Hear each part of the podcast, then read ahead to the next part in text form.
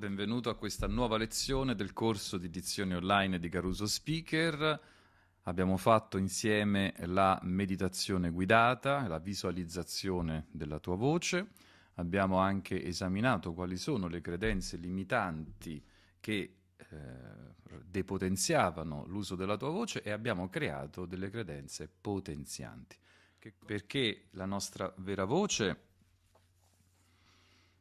quella che noi sentiamo e siamo abituati ad ascoltare sin da piccoli è quella che noi appunto eh, sentiamo risuonare dal di dentro e però la sentiamo risuonare a 360 gradi, cioè diventa come avrai visto dei film in quelle sale cinematografiche 3D dove c'è dun dun dun tutti gli effetti speciali che provengono tutti gli effetti sonori da tutti gli angoli. E eh, al tempo stesso eh, è una esclusiva nostra ascoltare la voce così, perché solo noi possiamo ascoltarla dal di dentro. Quello che raggiunge invece l'esterno è un suono già diverso, perché è un suono che ha perso già una dimensione, perché se noi ascoltiamo la nostra voce dal di dentro, la ascoltiamo in 3D, o meglio ancora, la ascoltiamo in 4D perché oltre alla tridimensionalità del nostro ascolto c'è anche un'altra componente importante, e cioè l'emozione, che è questa quarta dimensione molto molto importante.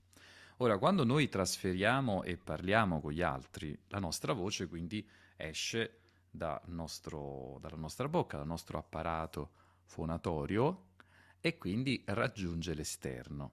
Ora, siccome la nostra voce e il, il, nostro apparato fonatorio è come un importantissimo strumento musicale, allora dobbiamo renderci conto del fatto che ciò che raggiunge gli altri è, sono delle note che noi emettiamo attraverso la nostra bocca. A proposito dell'articolazione, è importante articolare perché i suoni escono meglio, escono più puliti.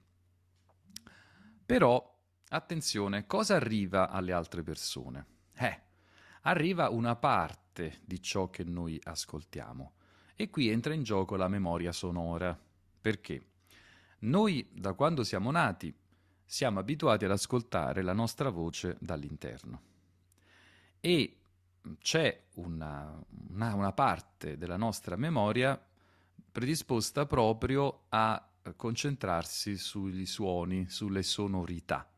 Questo significa quindi che una parte del nostro cervello si impegna proprio a memorizzare, a immagazzinare i suoni. Vi sarà capitato, ad esempio, eh, di mh, mm, scegliere la suoneria di un cellulare, del vostro cellulare, e quando scegliete questa suoneria l'avete scelta voi, ma molto probabilmente è una suoneria che è ricorrente in altri cellulari. Però avete memorizzato questa suoneria e quindi quando sentite squillare il vostro cellulare lo riconoscete.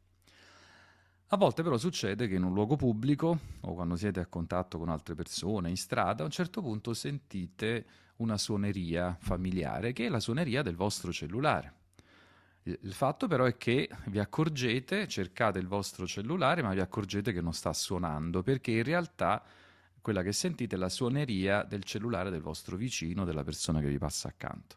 Ecco, in quel momento, in quel momento eh, abbiamo utilizzato la nostra memoria sonora. E questa memoria sonora è talmente sviluppata a proposito della nostra voce, perché se per un cellulare che possiamo avere, che ne so, da due, tre anni, cambiamo spesso cellulare, oppure spesso vogliamo cambiare suoneria perché ci dà noia, e quindi se abbiamo memorizzato quel suono per poco tempo, immaginate quanto sia ehm, ormai cristallizzata dentro di noi la, il suono della nostra voce che ascoltiamo da quando siamo piccoli.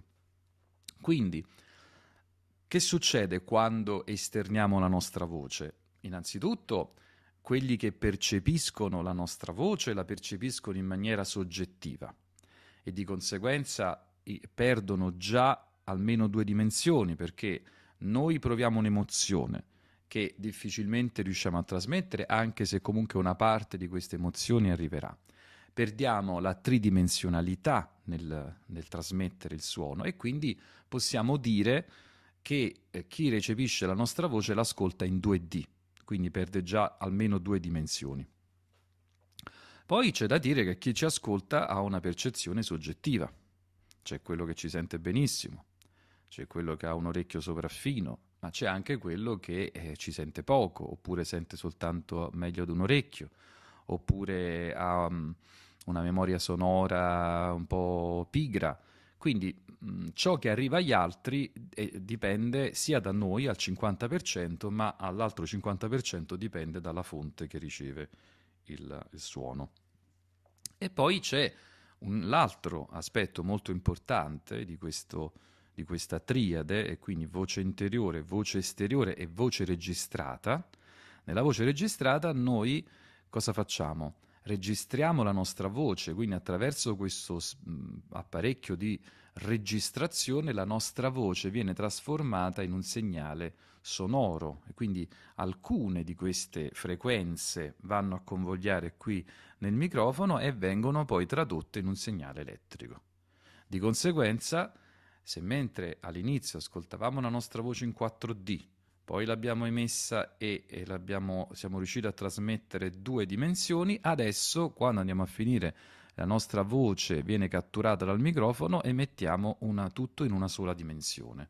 Questi sono i miei studi che io ho eh, approfondito nel corso della mia esperienza come speaker e attore doppiatore di documentari per la TV, di audiolibri e attraverso questi, questi studi che ho fatto in vent'anni che lavoro al microfono mi sono reso conto che quando non riconosciamo la nostra voce registrata è perché il suono che viene captato, che viene catturato dal microfono, per quanto possa essere fedelissimo, per quanto possa essere un suono stereofonico anche ascoltato in una sala 3D, comunque non sarà mai lo stesso suono che noi siamo abituati ad ascoltare da quando siamo piccoli.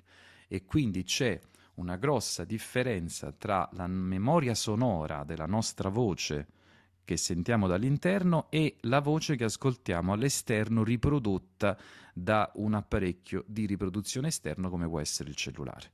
Quindi questa distanza ci crea l'effetto io non mi riconosco, diciamo, eh, non, non, mi sembra la mia voce, non riesco a capire, eh, mi, non mi piace la mia voce, ma non ci piace non perché necessariamente brutta, molto probabilmente eh, la nostra voce ha, ha, sicuramente, io cerco sempre di trovare i pregi nella voce di ciascuno.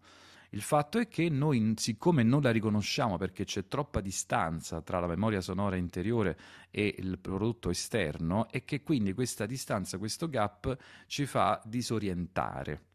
Quindi la prima cosa da fare nel mio metodo Amo la mia voce consiste proprio nel cercare di far collimare, cioè di far raggiu- di raggiungere una consapevolezza e mettere in linea, allineare nostra, il nostro ascolto interiore con l'ascolto esterno.